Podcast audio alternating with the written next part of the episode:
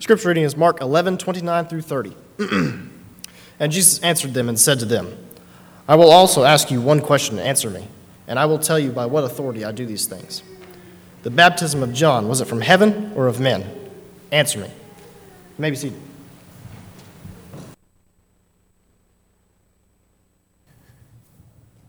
Keep your Bibles turned to Mark 11. We'll be in Mark 11 and Mark 12 tonight.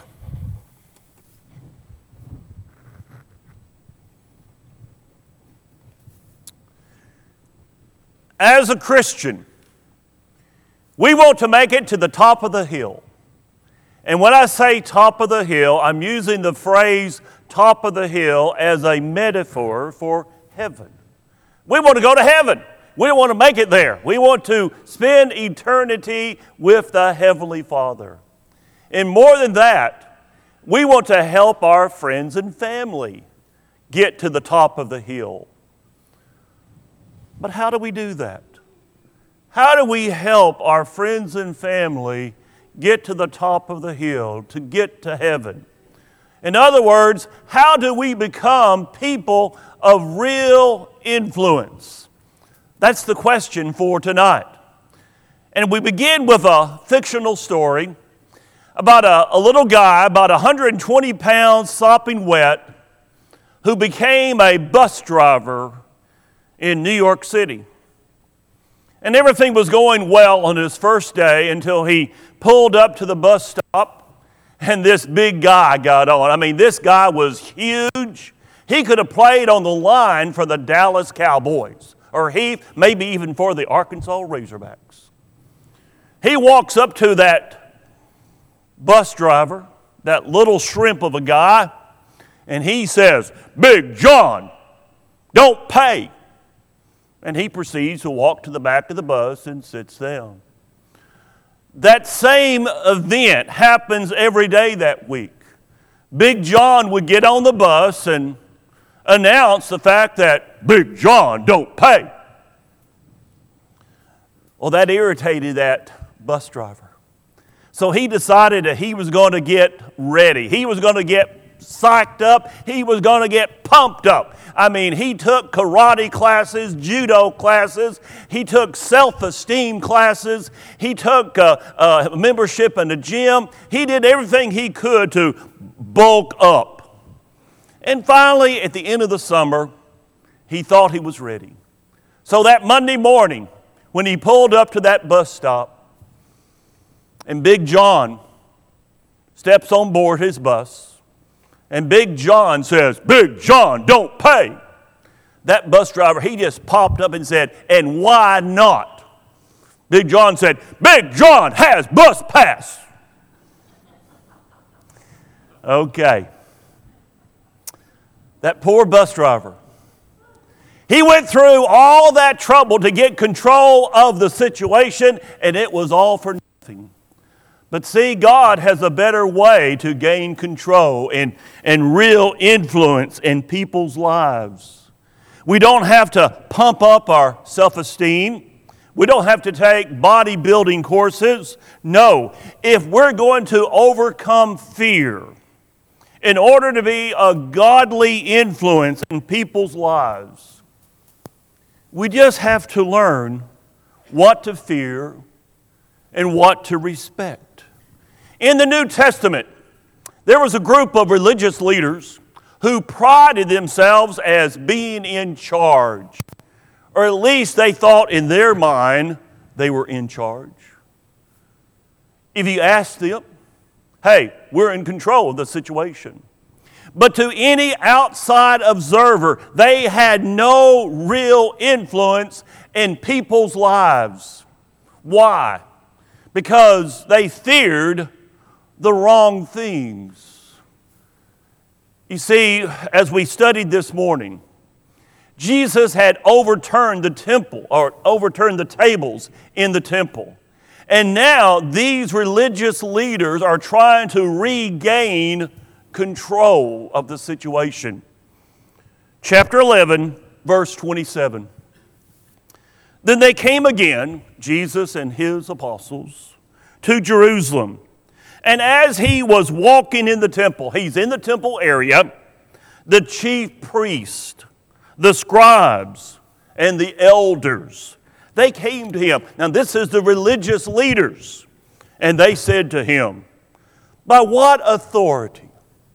You just tell us. By what authority are you doing these things? And who gave you this authority to do these things? Other words, hey, you tell us because we want to get that control back. We want to get that control back. We don't like you taking over. They think they are in control of this conversation. They're not even in control of this conversation. Notice verse 29. But Jesus answered and said to them, I also will ask you one question. Then answer me, and I will tell you by what authority I do these things. The baptism of John, was it from heaven or from men? Answer me. Jesus put them in a corner behind the eight ball, and they had no way out. They reason among themselves, saying, If we say from heaven, he will say, Why then did you not believe him? But if we say from men, they feared the people. Circle that phrase. They feared the people. For all counted John to have been a prophet indeed. So they answered and said to Jesus, well, uh, um, uh, uh, uh, We don't know. And Jesus answered and said to them, Neither will I tell you by what authority I do these things. The religious leadership, they feared the people's opinions. And so they advocated their power in order to influence them. Now, uh, go back to that verse 32. The Greek word for they feared in verse 32, it literally means they were put to flight.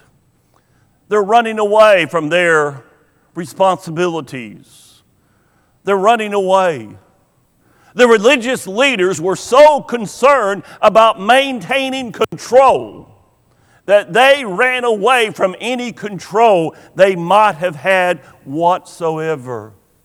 They wanted to be popular with the people because that kept them in their position.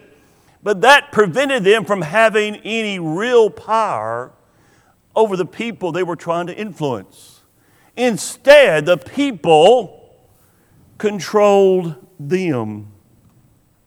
My friends, if we want to be a positive influence in people's lives, if we want to help them get to the top of the hill, to get to heaven, then we cannot do what these religious leaders did. We cannot be afraid of what people think. My friends, don't fear people. Don't cower down before the opinions of men. Don't worry about people's reactions. Don't let them squeeze you into their mold if you want to be a godly influence in their lives. What is this? It's a picture of the current picture of the Colosseum in Rome. During the Roman Empire, they had buildings like this in many of their cities. But this was the granddaddy. This was the one in Rome. They could easily pack 80 to 85,000 people inside the Colosseum for one of their gladiator games. Now, you remember the gladiator games? Those games were fought so that uh, one person would die and one person would be victor. For many years, they had forced Christians into the gladiator games. For many years, they had forced Christians to be uh, thrown to the lions and to the wild dogs. Now, question when did they stop having the gladiator games? Now, you may think, well, they probably stopped it uh, with Constantine. You know, Constantine was the emperor in the fourth century that uh, accepted Christianity. That's when Rome unquote, became, quote unquote, a Christian empire. If you say Constantine, you're wrong. The gladiator games did not stop in the fourth century. In fact, the gladiator games continued. The only difference was instead of using Christians as the pawns, instead of throwing the Christians to the wild animals, they just took prisoners of war and forced them into the games. That continued through the fourth century and into the fifth century. So called Christians were attending those games and cheering on the entertainment, watching people die.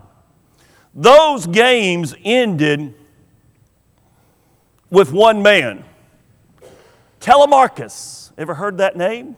Telemachus? Telemachus uh, was traveling to Rome one day and he got uh, kind of packed in a crowd, a group, and they were all headed to, uh, to the Colosseum. And lo and behold, he just kind of got swept along. He had never been to the Colosseum. He was now inside the Colosseum and looking around, and he saw down there the first two gladiators to walk out. And he saw what they were trying to do. They were trying to kill each other.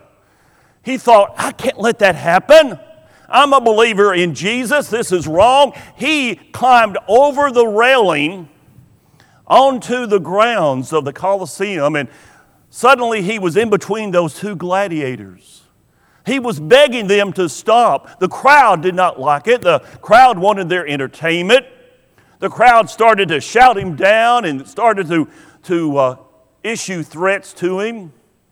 Still, Telemachus kept the gladiators apart until the crowd started stoning him. And he died there at the Colosseum. Three days later, the emperor, Honorius, he officially canceled the gladiator games, and they were no more. I tell that story for one reason.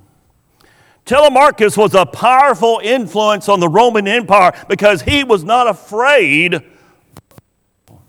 He was not afraid to stand up for what is right, even if people stoned him. And they did. He single handedly stopped a centuries old, ungodly, violent tradition that was a terrible blight on the Roman Empire. I wonder. I wonder what would happen if we, as God's people today, had that kind of courage. Because we have a blight going on in our country, all around us. I'm talking about abortion. I'm talking about the rise of the acceptance of alternate lifestyles, the increase in ungodly activities, entertainment, pornography. What if we really stood up and let our voices be heard? What kind of people of influence would we be? If you want to be a godly influence on the world around you, then don't be afraid of what people will think or do. Don't fear people. Instead, fear God. Be more afraid of what God thinks than what people think. Respect God's opinion more than anyone else and submit to Him. Do, do what He, God, wants you to do, not what you think others want you to do. Live to please the Lord, not people. The religious leaders were more concerned about retaining control than they were about submitting to God. So Jesus tells a parable, chapter 12, verse 1. Then he began to speak to them in parables. A man planted a vineyard and set a hedge around it and dug a place for the wine vat and built a tower. And he leased, circle that word leased, he leased it to vine dressers and went into a far country. Now, at vintage time, the harvest is happening. he sent a servant to the vine dressers that he might receive some of the fruit of the vineyard from the vine dressers. Now, that's what you do when you lease land. You know, you farm it, you, you till it, you maintain it, and you then give part of the harvest back to the person who owns the land.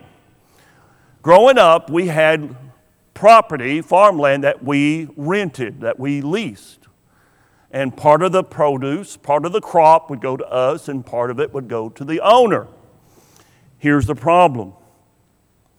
And they took him, they took that servant, and beat him and sent him away empty handed. I'll explain that in just a moment.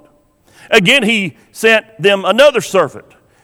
And at him they threw stones and wounded him in the head and sent him away shamefully treated. Again, he sent another, and him they killed, and many others, beating some and killing some. Uh, this is the prophets of old that God had sent to his children and they had mistreated those prophets.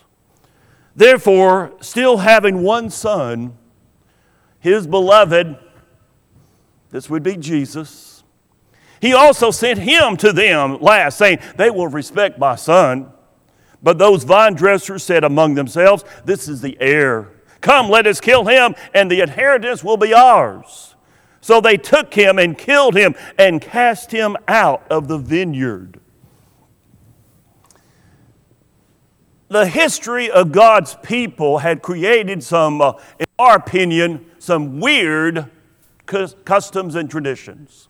Because of their nomadic lifestyle early in the Old Testament, because of the exile and they lost the land and then the return and, and there was uh, some questions about ownership of the land they had adopted some um, as i said some strange customs one of those traditions, according to the traditions, if the owner of a land that had uh, leased out his property, if he wanted to retain legal rights to his property, to his land, he had to receive produce from the tenants, even if it was very limited. You see, if they, um, if they did not send back produce, if they did not send back part of the crop, that could lay claim to the land. This explains why the tenants refused to give him anything. They wanted to claim the vineyard for themselves. If they could show that the owner had not received any produce for that year, they could put in a claim for it. Then, when the owner's son, when the owner's son came, the only heir, they thought they could get clear claim to the property if he were gone. That's why they killed him. To gain ownership of the property, but that was about the dumbest thing they could do.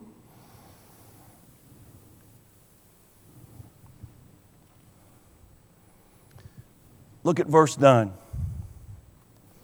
Therefore, what will the owner of the vineyard do? He will come and destroy the vine dressers and give the vineyard to others. They realized that's what would happen if somebody did something like that to the owner of some property. He's not going to give up his property, especially when they have mistreated his servants and then, more importantly, had mistreated the son.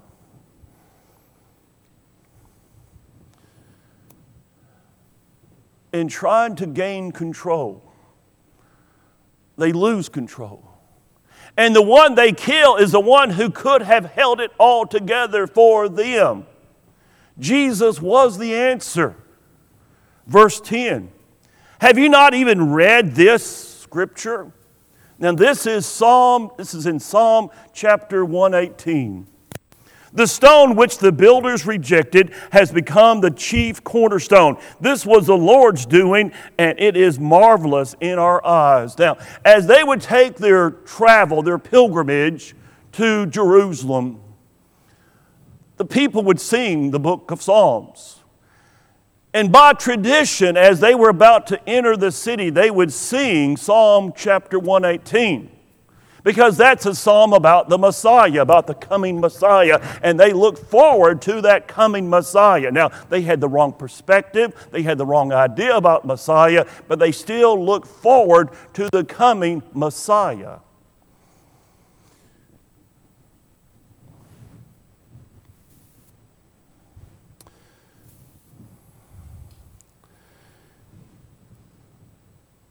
The quote the quote there is based on a story that the people knew very well. It was a story that came out during the building of Solomon's temple. Solomon did not want uh, workers to be there on the mount where they were building the temple. He didn't want the sound of workers. He thought that would be, uh, well, sacrilegious, having all that sound and, and work being being done. So he ordered the people that were building his temple for God, he ordered them to do all the cutting of stone at a distance from the Holy Mount. So they would have to take exact measurements, precise measurements, and, and they would have to uh, make sure all the measurements were correct. They would cut the stone, and then they would then have to haul the cut stone to the site where they were building the temple. And as the builders were building, they had one stone that the cutters had cut that it just didn't seem to work. It didn't seem to work. So they kind of put it to the side and kind of forgot about it. And as they continued to build, they had a problem. There was a missing piece in building the temple, a very critical missing piece. It was the chief cornerstone. And then they remembered hey, how about that stone that we had rejected? And they went and got that stone, and that was the stone that was made for the chief cornerstone. The people knew that story quite well, and, and that even, you know, was a uh, kind of hinted at in Psalm chapter 118. Who is the chief cornerstone? It's Jesus. You see, the chief cornerstone, that was the piece that held everything together. In Jesus is that peace that holds everything together. It's Jesus. Even though he was rejected, like that original stone had been rejected, he is the foundation piece that, that gives direction to the whole world. Later on in Acts chapter 4, verse 11, when Peter is defending the gospel before the Jewish leadership.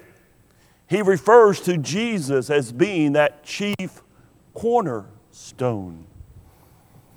Jesus. Jesus is the sovereign Lord of the universe who deserves our highest respect and praise. But the religious leaders in his day was not about to give him that respect. Look at verse 12 and they sought to lay hands on him, but feared, once again, circle that word, feared. They feared the multitude, for they know that he had spoken the parable against them. So left him and went away. There it is again. They were afraid of the people. They had not put their proper fear in place. They should fear and respect God, but they were not. They were fearing the people. They had beat his prophets of old, and they were getting ready to kill the son.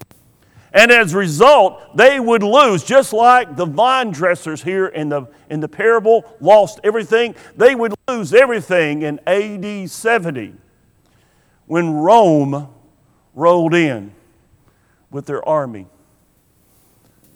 and destroyed the city.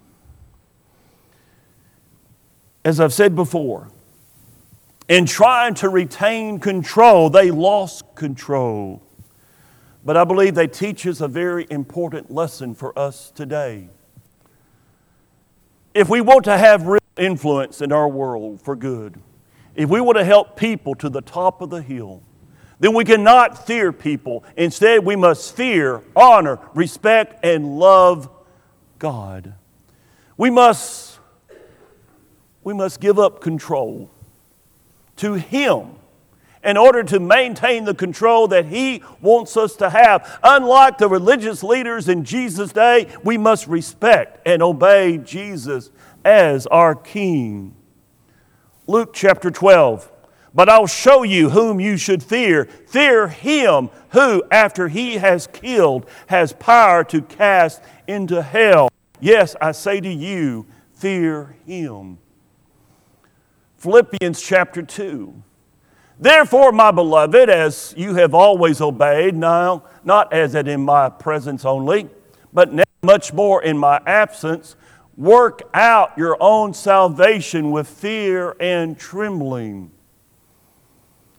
Now, we don't really like the word fear. Let me try to help you understand the concept here.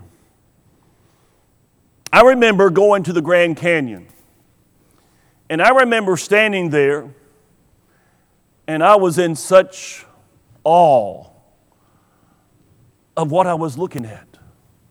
To think that God had created this it was amazing to me, and I was in awe, and I respected a, a God who, who, who could do something like that. At the same time, I was very careful because, see, every year at the Grand Canyon, four, five, or six or so people perish because they get too close to the edge and they end up tumbling off and it ends up killing them. So while I was in awe of what I was seeing, I respected what God had done, I had some fear that I didn't want to get too close.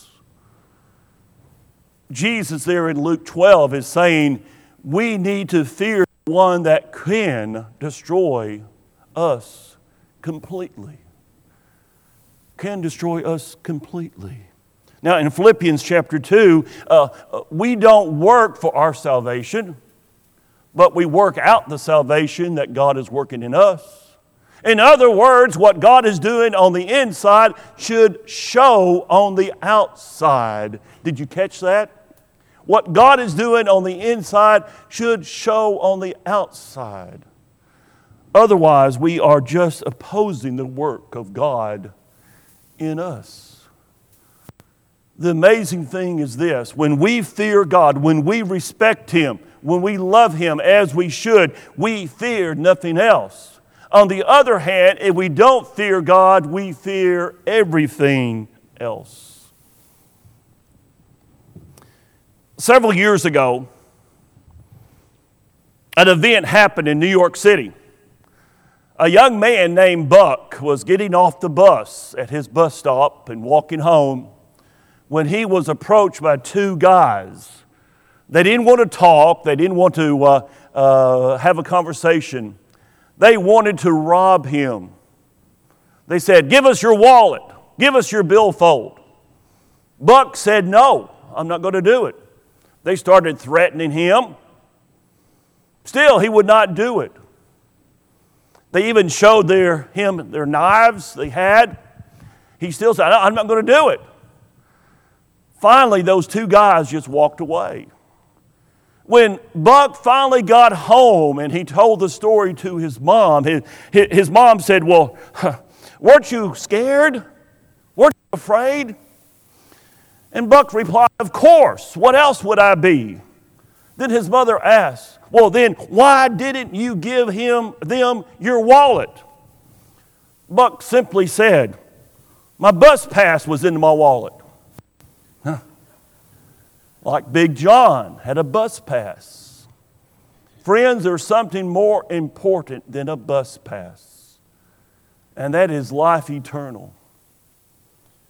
This is serious. We have friends and family that are dying each year outside the Lord. You know, as we gather on Tuesday to celebrate Lily Mae's life, Doing the funeral of a Christian is easy. Billy, you know that. It's easy. Doing the funeral of a non Christian, hey, it's hard, isn't it? It's tough. Because what can you say? Because you know their destiny. We need to be people of real influence. We need to help our friends and family get to the top of the hill. When God is the most important thing in our life, nothing else really matters. We can face ridicule. Now, they will make fun of us, yes. If we stand up against abortion, they're going to make fun of us. If, they, if we stand up against uh, alternate lifestyles, they're going to make fun of us. If we stand up against ungodly entertainment, ungodly activities, yeah, they're going to ridicule us. We can face opposition, though, if we love God the way we should. We can face even death, even like Telemachus, while we boldly stand for what is right. That's what it's going to take to change our world. If you want to be a real influence for good in people's lives, then we cannot fear people. Instead, we must fear God, love God, respect God, honor God, and God alone. Let Jesus be the chief cornerstone of your life. He's the one who died for you and rose again. Let Him give direction to your whole life. Then and only then can you help others find direction as well. Tonight, are you a Christian? Are you? When we are a Christian, that's when we become people of real influence. And that's when we help others to go with us to the top. When we are a real Christian. Now, I, I say real Christian because it's easy to say, hey, I'm a Christian. I could say, I'm a rocket scientist. I could say, I'm a doctor. I could say, I could say really anything. Saying it doesn't prove it. Are we real Christians? People of real influence? Are we ready and willing in the years to come? Because it's going to be harder. We're facing, I think, the hardest decade that I have ever seen, this decade that we're in right now. Are we ready to make a real difference in our community? Are you a Christian? Have you taken those steps to become a Christian? Notice these words. This is that easy plan that God has given us to believe, repent, confess, and be baptized. Each one of those verses, that's the words of Jesus. I've got a, one of those red letter Bibles here. Those words are in red letters. I use those same verses. I could pick others, but I like those because that comes straight from Jesus.